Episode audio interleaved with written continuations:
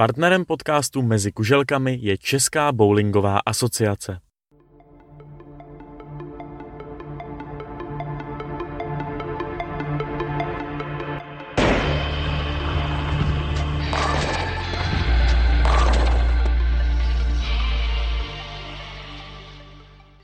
Příjemný bowlingový den všem posluchačům bowlingového podcastu Mezi kuželkami. Vítám vás u jubilejního 30.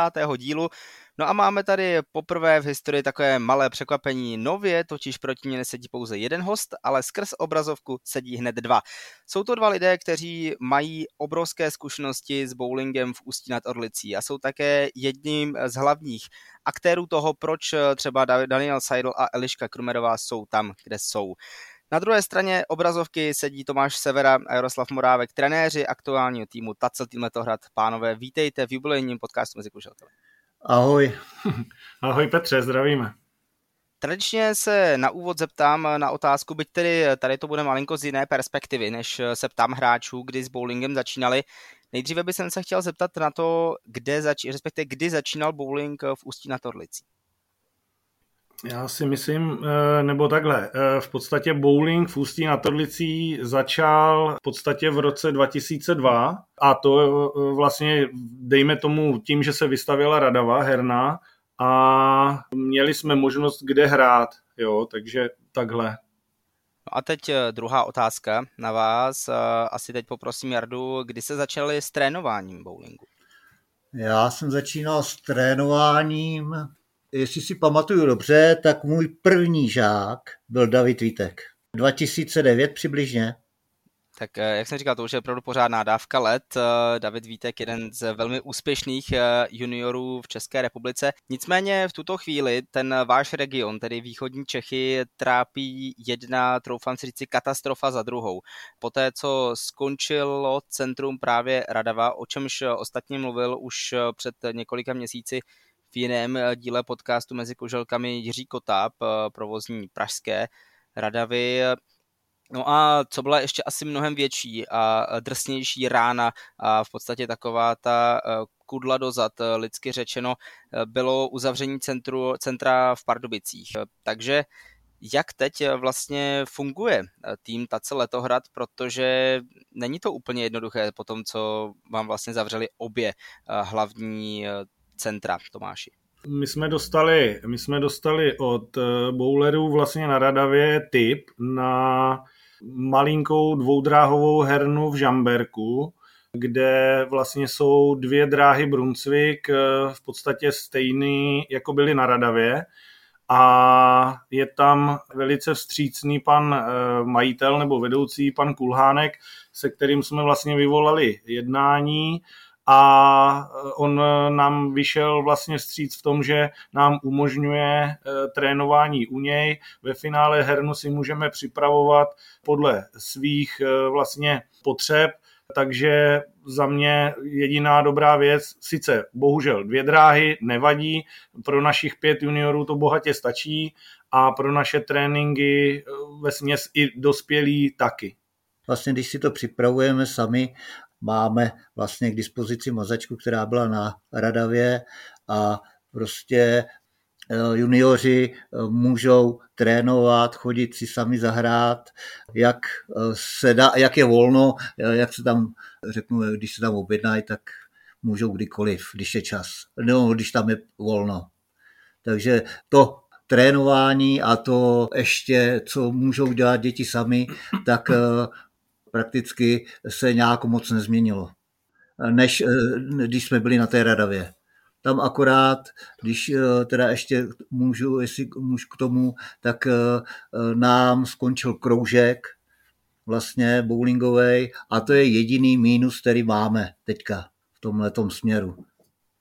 Jsou tam ale přece jenom nějaké vyhlídky do budoucna, neříkám, že možná přímo v Ústí nad Orlicí, ale alespoň v nějakém blízkém okolí na to, že by právě třeba ten kroužek, který jste oba nějakým způsobem zmiňovali a ty juniory, které teďka máte, by se mohlo podařit obnovit a zase se snažit o nějaké rozšíření té základny týmu, který rozhodně není úplně cizí české bowlingové veřejnosti.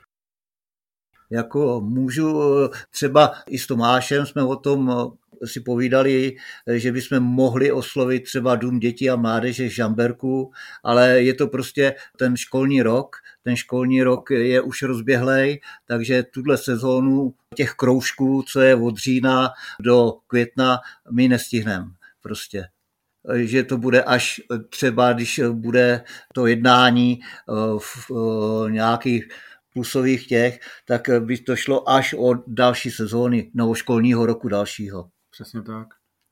Tam je, a, a hlavně my jsme i omezený vlastně tím počtem těch drah, takže eh, těch dětí, my jsme třeba na Radavě tím, že tam bylo 8 drah, tak jsme měli třeba 22 dětí na kroužek, což eh, byla slušná základna, ale bohužel na dvou drahách eh, to neuhrajem. Jo?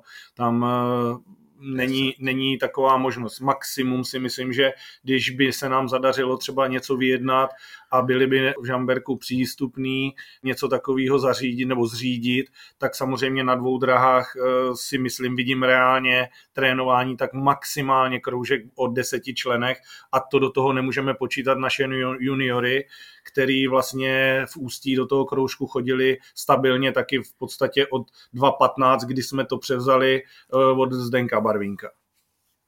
No a právě na něj směře má další otázka. Zdeněk Barvínek, to jméno už jsme v podcastu Mezi kuželkami slyšeli. Slyšeli jsme ho jak od Dana Seidla, tak od Elišky Krumerové. Tak eh, probíhá vůbec ještě nějaká spolupráce mezi vámi dvěma a právě panem Barvínkem, nebo už ta spolupráce skončila, případně dokdy trvala a podobně? No, eh, takhle. V tuhle chvíli eh, v podstatě jsme s ním samozřejmě pořád v kontaktu, ale už ne eh, ohledně juniorského bowlingu, protože vlastně on eh, v tuhle chvíli řeší už jenom eh, svoje jakoby turnaje, už do toho juniorského. Nám moc jakoby nemluví, protože tím, jak to na nás přehodil, tak v podstatě postupem let se od toho tak nějak jakože už oprostil, protože jeho kluci dospěli, že jo, Kuba s Lukášem, který byli spoustu let, eh, ať už juniorskýma hráčema, tak ve finále začali i těch dospělejších, ale samozřejmě život jde dál, takže oni se posunuli do školy a s tím bowlingem v podstatě přestali a Zdenek eh, ten teďka v podstatě řeší dospělej jeho turnaje, který teďka v podstatě přesměroval do Brna, takže už, už v tom juniorském působíme akorát v podstatě my dva s Jardou.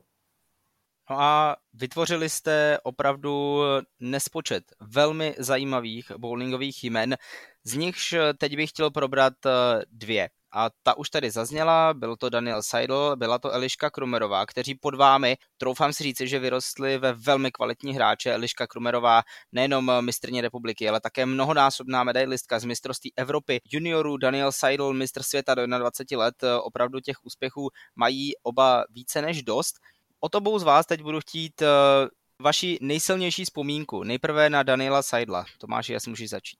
Já na Dana, eh, Dan byl uh, úžasný v tom, že vlastně přišel do kroužku uh, absolutně bowlingem nedotčený. V podstatě občas si chodil hodit s mamkou, nebo když měli možnost a v podstatě přišel k nám do kroužku. Začal jako jednoručář, ale tím, jak eh, sám víš, eh, že on eh, není to žádný kulturista, jako je třeba Luky Jelínku nebo něco takového, ale je to kluk, který tu muskulaturu má spíš atletickou než to, takže v podstatě s tím jednoručním hraním měl celku problém s udržením koule a v tu chvíli, kdy on vlastně v tom kroužku nějakým způsobem do toho bowlingu začal pronikat, tak eh, se začalo objevovat obouruční hraní v republice.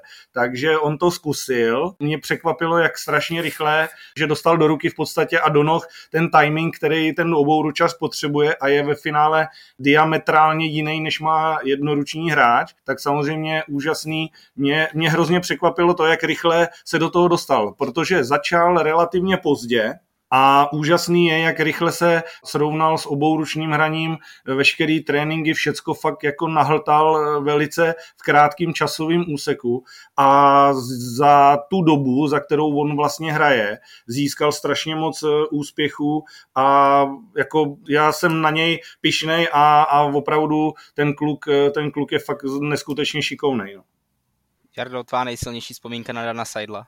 No moje tak když ti to řeknu v roce 2017 přibližně, to jsme hráli v Pardubicích, jednalo se nám o nějaké pořádné umístění a Dan vlastně jakoby nejkratší, co hrál v tom manšaftu, který byl tenkrát ve složení, myslím, tam byla Ališka, Míra Knáp, Dan Seidelman a Dan Seidel, tak eh, potřebovali jsme uhrát nějaký body a vlastně on šel hrát, myslím, jednu, dvě hry a ne, že by jsme ho nechtěli, aby hrál, aby ne, nechtěli, aby hrál, ale chtěli jsme prostě mít ty body, aby jsme měli jistotu, protože nebyl tolik zkušený hráč.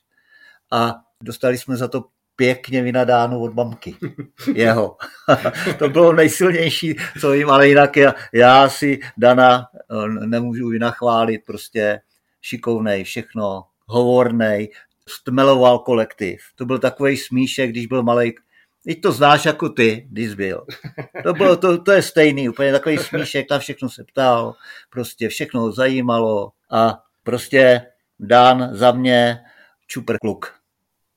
Ještě u něj na chviličku zůstaneme. On teď eh, působí v Pardubicích, eh, kde hraje, nebo tady teď ne, protože samozřejmě ta herna není v tuto chvíli v provozu, eh, tak hraje za Pardubice. Jak se změnil, jestli vůbec se nějak změnil vztah mezi vámi dvěma a Danem, i po tom, co se v podstatě můžeme říci trošku nelichotivě odstěhoval na bowlingové lukrativnější adresu. Za mě nic se nezměnilo, když řeknu ne, že bychom se rozešli, ale on přestoupil, všechno bylo v pohodě, nebyl žádný problém prostě a je to furt to naše baby, který jsme si vychovali, když to tak řeknu, a hraje, udělal ten titul mistra světa v těch družstvech, prostě pomohl jim tam. My jsme na něj pišní, nebo aspoň já, to máš taky asi. Určitě, určitě my jakoby eh, jsme s Danem v kontaktu pořád. Teďka vlastně tím, že, tím, že studuje v Praze, tak už toho času nemá taky tolik, ale každopádně pokud dokud jsme trénovali na Radavě, tak za náma v celku pravidelně se zastavoval, za těma dětskama držel s nima v podstatě se v kontaktu. My když se potkáme, víš sám, že ten náš, ten náš vztah je naprosto v pohodě, bavíme se, zdravíme se, plácáme si, on nám fandí, my fandíme jemu. Jo, samozřejmě ano, přestoupil do Pardubic, kde na rozdíl od nás na Radavě ty podmínky, co, i co se týče herny, byl, nebo dneska už říkám v minulém čase byl, protože pardubická herna bohužel zavřená, tak samozřejmě Dan tam ty možnosti měl samozřejmě lepší a odcházel už jako dospělý kluk, odcházel v 18 letech, kdy vlastně našim juniorům už neměl co dát, protože už za ně nemohl nastoupit.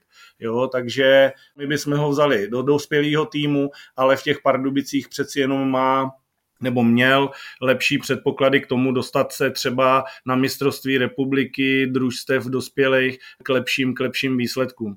Nevím, jak tréninkově, nikdy jsem nějakým způsobem, nebo neviděli jsme, jak Pardubice trénujou nebo netrénujou. Samozřejmě říkám, eh, jenom díky té herně, kterou oni měli k dispozici, ty podmínky byly úplně jiné než u nás na Radavě. Mazání lepší, v podstatě povrchy, nebo i kvalita drah je úplně jinde, než byla na Radavě, protože na Radavě, co si budeme povídat, od otevření se v podstatě nic nezměnilo a ta herna se e, nějakým způsobem udržovala, za což klobouk dolů, ale už ne, neodpovídala těm nárokům na kvalitu hry, jako mají nový centra. Tak eh, tím jste vlastně odpověděli i na tu moji další otázku, kterou jsem měl připravenou, eh, kdy vlastně Dan za vámi přišel. S tím, že bude odcházet pryč. Nicméně posunu se dál k druhému jménu, tedy k Elišce Krumerové. V loňské sezóně troufám si říci, jedna z nejlepších žen eh, vůbec v celém českém bowlingovém světě a i jí vlastně potkal ten stejný eh, osud jako Dana, byť tedy o pár let dřív. Eliška Krumerová se v úvozovkách upsala hustopeckému pro bowlingu. Jak vypadaly vůbec její začátky? Její začátky, já jsem, když jsem ji začal trénovat, to bylo, myslím, přibližně eh, rok 2014, to byla 11-letá slečna, prostě začínala, byla zapálená do toho, a postupem času se vlastně vyvíjela, dostávala se tam, kam se dostala a za mě Eliška dobrý, výborný, prostě jsem rád, že jsem jí mohl trénovat. Tomáš mě pak pomáhal, když už jsme se pak dali dohromady s Tomášem a prostě jsem rád, že pro ten český bowling získala toliká medailí. Tomáši, posunu se o kousíček eh, dál a sice zůstanou o Elišky, ale stejná otázka, jako byla u Daniela Seidla. Jaká je tvá nejsilnější vzpomínka na Elišku Krumerovou, když eh, ještě asi předpokládám hrála v Ústí na Torlici? Jako, já teďka, teďka zrovna úplně mě nevyskočí hnedka to, ale nej, největší vzpomínka, když jsme seděli u obrazovek a sledovali online, když hráli to mistrovství Evropy, kde vlastně, kde vlastně získala, získala tu první pověstnou medaili, kdy to bylo vlastně v tom, teď nevím, 2014, říkám, ne, 2018, 18. jak bylo v týmech, 2018, druhý místo v týmech, ta stříbrná medaile, když jsem je ty holky viděl, jak tam svítily a Eliška naše mezi nima, kde jsme si s Jardou mohli říct, prostě hele, tahle holka nám vyšla z ruk, a dokázala to, co dokázala mezi tou konkurencí, která tam byla, kdy vlastně náš juniorský bowling ještě nebyl tolik vidět tak eh, za mě tohle byla opravdu pecka. To jsme fakt u toho seděli, eh, můžu říct na rovinu, že v práci, v kanceláři u počítače jsem to měl prostě puštěný, koukal jsem na to a ve finále mě vůbec nic nezajímalo. Jo? Takže to, je, to byl můj opravdu eh, hodně silný zážitek. Jardo, ještě než se zeptám tebe, tak eh, doplním eh, tu informaci a ještě si myslím, že stojí za to vyjmenovat i ty další členky toho eh, stříbrného týmu. Společně s Eliškou Krumerovou hráli ještě Markéta Vojtěchová, Zuzana Uhlířová a Anna Petáková. Teď už tedy otázka na Jaroslava Morávka a tvá nejsilnější vzpomínka na Elišku Krumerovou. Budu se opakovat, je to to samé, jako to máš. Prostě jsme to hltali, sledovali jsme to a pak jsme to oslavili. Prostě v tomhle směru jsme na ní byli pišní, že i tohle dokázala v těch družstvech a nestratila se mezi těma holkama. Ty holky byly starší, jí bylo přesně 14 roků Elišce a prostě ještě prakticky to bylo dítě a dokázala tohle, co dokázala. Tak eh, samozřejmě ten úspěch byl obrovský a mimochodem eh, v posledních letech se to jenom potvrzuje, že český juniorský bowling je na vysoké úrovni přece jenom už od roku 2017, tedy v posledních pěti letech, dokázala Česká republika vždy na mistrovství Evropy juniorů získat cený kov. Doufejme, že tomu tak letos bude i v Dubnu ve Vídni, kde se bude hrát také evropský šampionát. Ústí na Torlici tam sice tedy žádného zástupce mít nebude, nicméně ještě mě napadlo teď jedno jméno, o kterém bych se chtěl alespoň chvilku bavit a to je Martin Štěpánek, protože jeho výkony v posledních eh, několika měsících eh, si myslím, že pro mnohé byly velkým překvapením a hlavně pro vás určitě velkým příslivem do budoucna. Kde jste vůbec našli sourozence Štěpánkovi, tedy Michala a Martina? Jestli můžu já, tak to byla taková historka. S tatínkem si byli zahrát a upozornil mě na malinkýho Štěpánka, on byl fakt strašně malinkatý a on ještě dodnes malinkatý a e, upozornil mě Barvínek na něj, e, že podívej se, co tam dělá s tou koulí. Tak pak jsme se dali do řeči s panem Štěpánkem, bavili jsme se, prostě jestli by nechtěl chodit hrát a jestli by to nechtěl zkusit Martin. Hnedka už hrál obouruč, protože jeho vysněný vlastně nejlepší hráč byl Belmonty, že jo. No, měl to naštudovaný vlastně z videí a z, z Facebooku a takovýhle, nebo z Facebooku, z, z toho z YouTubeka. No a prostě Marta takhle začal hrát a myslím si, že když ho to nepřestane bavit, když bude takhle pokračovat dál, vyvíjet se, tak to bude druhý jelínek. Tak velmi odvážná predikce. Nicméně ještě se zeptám tebe, Tomáši, taky k Martinovi a Michalovi Štěpánkovým. Jak teď probíhá ta jejich tréninková příprava? To je jedna otázka. Druhá část té otázky, jak moc velký herní progres je na obou sourozencích v poslední době vidět? Tréninky probíhají v podstatě stejně jako probíhaly na Radavě, akorát s tím, že vlastně, jak jsme se už bavili na začátku, přešli jsme z Radavy do, toho žambere, do té žamberecké mikroherny. A vlastně kluci trénují v podstatě pořád stejně, protože pomůcky a veškeré ty věci, co jsme měli k trénování, tak samozřejmě jsme si z Radavy přenesli do té žamberecké herny, takže vlastně ta příprava, tím, že ty dráhy jsou stejný, jako byly na Radavě, tak samozřejmě ty kluci mají ty možnosti stejný. Dokonce bych si troufnul říct, že lepší, protože tady ta herna je samozřejmě mladší, ty dráhy nejsou, nejsou tak letitý, jako, byly, jako jsou v Ústí nebo byly v Ústí, takže podmínky jsou v našich podmínkách OK za mě. Samozřejmě chybí nám Pardubice, protože eh, jednou za měsíc jsme prostě jeli po domluvě s Adamem Vondráčkem, jsme jeli do Pardubic, kde jsme měli možnost si zatrénovat, mohli jsme si říct, jaký chceme mazání, protože on samozřejmě, my máme starou mazačku knotovou, jak říkal Jarda, kterou jsme odkoupili z Radavy v Ústí a tam je přeci jenom sankční mazání, takže už se tam dají namazat jiný modely, eh, než dokážeme my, ale samozřejmě, jak se říká, těžko na bojišti, nebo těžko na cvičišti, lehko na bojišti, takže čím horší máme podmínky, tím líp potom ty kluci i eh, v podstatě veškerý, veškerý eh, členové našeho týmu mají maj to o to jednodušší. Další, to ta druhá část otázky, co jsi se ptal, um, můžeš mě to ještě připomenout jenom v rychlosti?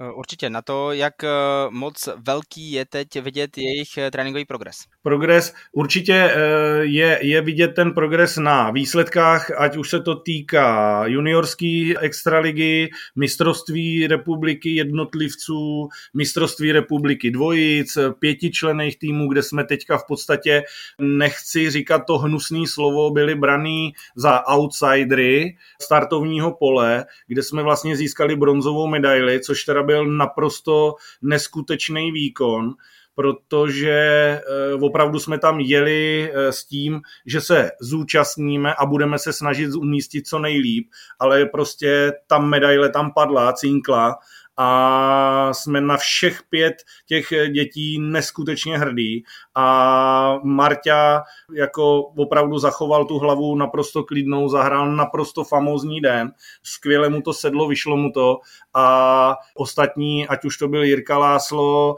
Týna Dočkalová, Míša Brácha jeho a v neposlední řadě náš úplný Benjamínek Mirďa Zápotocký, který je vlastně úplně nejmladším, nebo ne nejmladším, ale nejmladším, myslím, zkušenostma hracíma. Fakt to prostě zahráli to naprosto fantasticky, ten den byl skvělý, my jsme si to strašně užili a ta medaile byla zasloužená. Jo?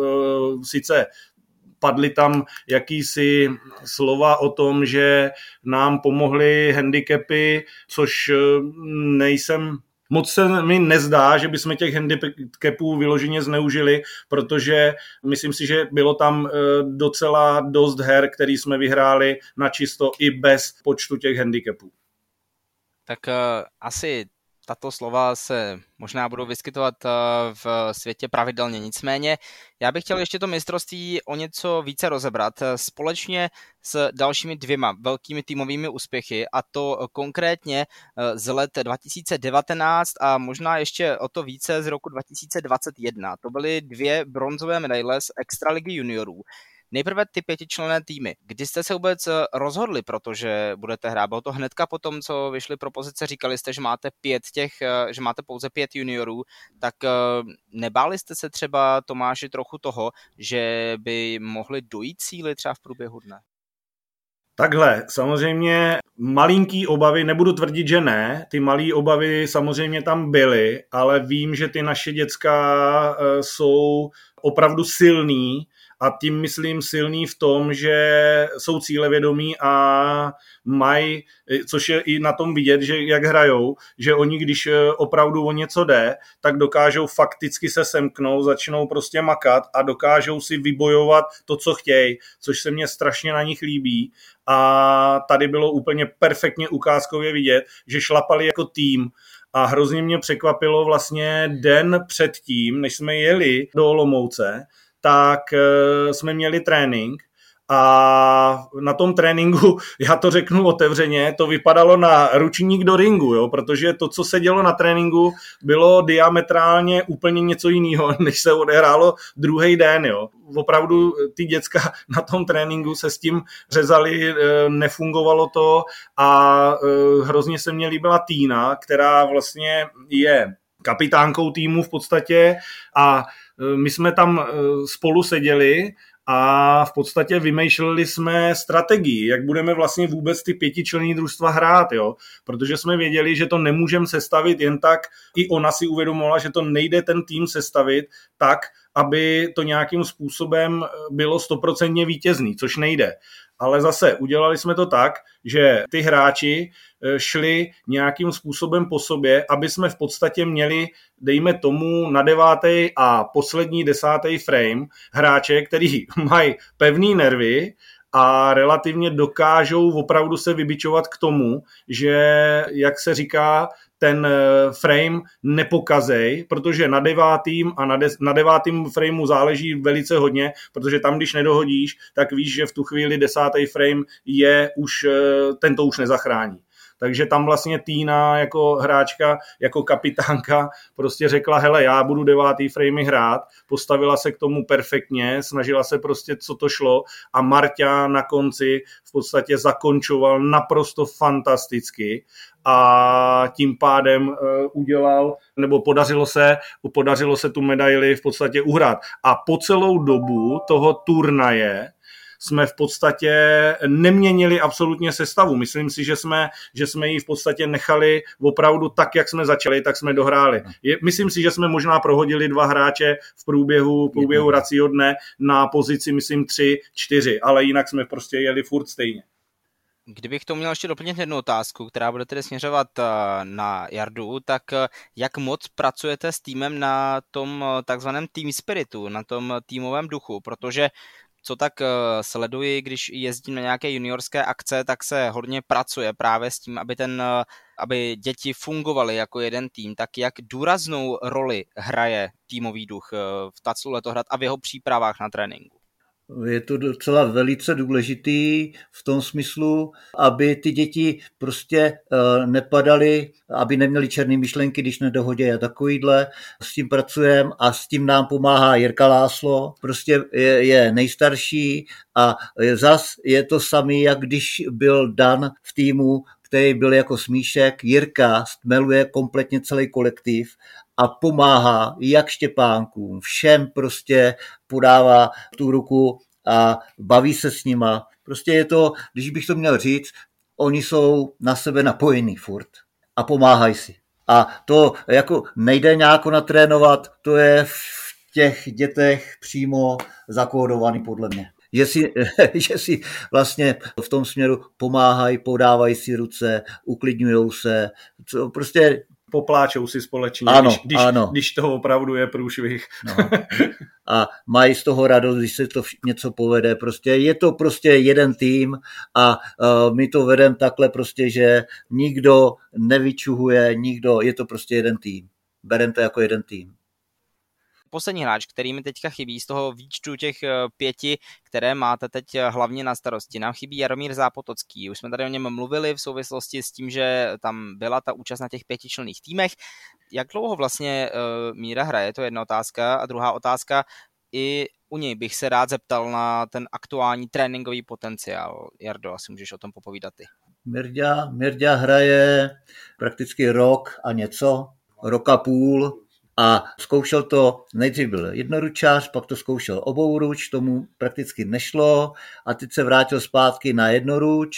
A on je strašně cílevědomý, on prostě má ten cit, já nevím, jak bych to vš- přesně řekl, ale on má ten cit prostě na ten hod.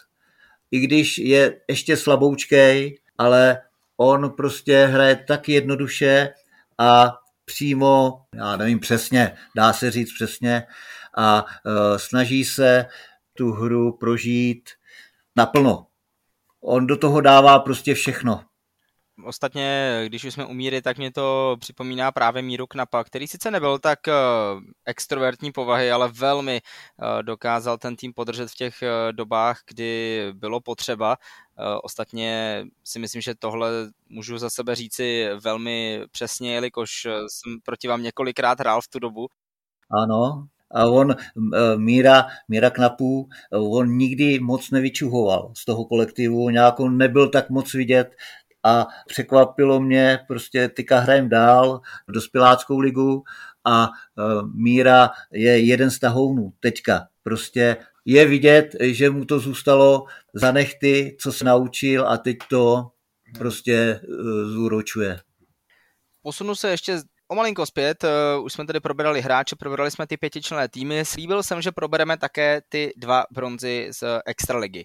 Ten první v roce 2000 19 si troufám říci, že ještě v tu dobu, kdy za tým hrála Eliška, Míra i eh, Dan, eh, doplnění tedy o Martina Štěpánka, tehdy velmi mladého, vyhrál tu bronzovou medaili, tak to nebylo zas tak velké překvapení. Nicméně o dva roky později to v podstatě byla Eliška a pro mnohé úplně nové tváře.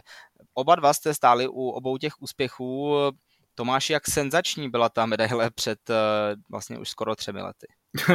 tam v podstatě to bylo takovej, jak to říct, blesk z čistého nebe, kdy jsme v podstatě vůbec netušili, nebo takhle, vůbec jsme nevěřili, že něco dopadne. Tam byla eh, naprosto fantastická jedna zásadní věc, kdy vlastně eh, jsme prohráli v jednom zápase, jsme prohráli 4-1 kdy eh, Míša, malý Štěpánek, eh, uhrál bod, který neskutečně obrečel, protože si myslel, že ten bod je naprosto zbytečný. On prostě řekl, hele, to je, my jsme prohráli, ten bod, který jsem uhrál, je úplně k ničemu, ale ve finále říkáme, Míšo, ten jeden bod může na konci bez problémů rozhodnout o tom, kdo bude brát medaily a kdo ne. A přesně ta věc se stala, protože my jsme vlastně tu třetí bronzovou, nebo tu, to, to třetí místo, tu bronzovou medaili získali právě o ten jeden jediný, nebo o půl bod vlastně, nad hlubokou. jo, nad hlubokou. Kdy vlastně potom říkáme Míšoj, když už uh, začali, začal jsem vidět na té součtové tabuli, že tam prostě tahle ta věc vyvstává docela v reálným, uh, reálný podobě, tak říkám ty Míšo, já si myslím, že ten tvůj bod nám zachrání bronzovou medaili a přesně to se stalo a ty děcka z toho pak měli neskutečnou radost. Vím, že eh, v prvotní fázi sice s Eliškou v čele, která opravdu už eh, vypadala, že to obrečí taky, ale nakonec to statečně nesla, že si mysleli, že opravdu nezískají vůbec nic, že, že ten den byl uh, ztracený ale nakonec opravdu říkám, ten Míšův bod, který on tam zahrál, tak v podstatě nám vymlátil tu medaili a to bylo neskutečný, protože ten tým vlastně s, jedinou, s jednou jedinou zkušenou hráčkou plus e, vlastně úplný Benjamin Cihy, malý kluci Míša s Marťasem a e, Týna Dočkalova, v podstatě totální no, no, novická, když to řeknu blbě v, v takovýhle, v takovýhle soutěži a prostě uhráli jsme bronz úžasný, prostě zase opět úžasný. Jenom eh, doplním jednu informaci pro diváky, kteří Eh, třeba nejsou tak eh, zažití v systému Extraligy. Vy jste tady mluvili o spoustě bodů a všechna možná čísla, tak to jenom vysvětlím. Celkově každou hru eh, v Extralize, ať už dospělé či juniorské, hrají tři hráči, kteří bojují proti sobě na tom řádku, tedy první hráč proti prvnímu, druhý proti druhému, třetí proti třetímu. Tam se hraje vždycky o jeden bod pro hráče, který získá více bodů na konci. V případě remízy se ten bod rozdělí na půl body. No a potom se ještě hraje o další dva body a to za celkový nához týmu. Tudíž eh, maximální možná výhra je 5-0. To jenom tak eh, pro doplnění právě pro ty, kteří eh, neholdují tolik ještě sportovním bowlingu a třeba se k podcastu dostali právě teď. Než se posunu do úplného závěru, tak mě ještě zajímá jedna věc, která určitě zajímá i mnoho dalších. My tady celou dobu mluvíme o tom, že hrajete v Ústí nad Orlicí, případně v Žambergu, ale tým se jmenuje Tacel tým Letohrad. Proč zrovna Letohrad, Jardo? Protože Tacel náš zřizovatel klubu je z Letohradu. To je jednoduchý. Lojzík Taclu prostě v roce, myslím, 2010 převzal tady tým mladých, starých nebo juniorů, seniorů a sponzoroval ho celou dobu a teďka už je na důchodě Lojzík Taclu a my pokračujeme v tom, co on začal. Furt ale je zřizovatel tohohle klubu.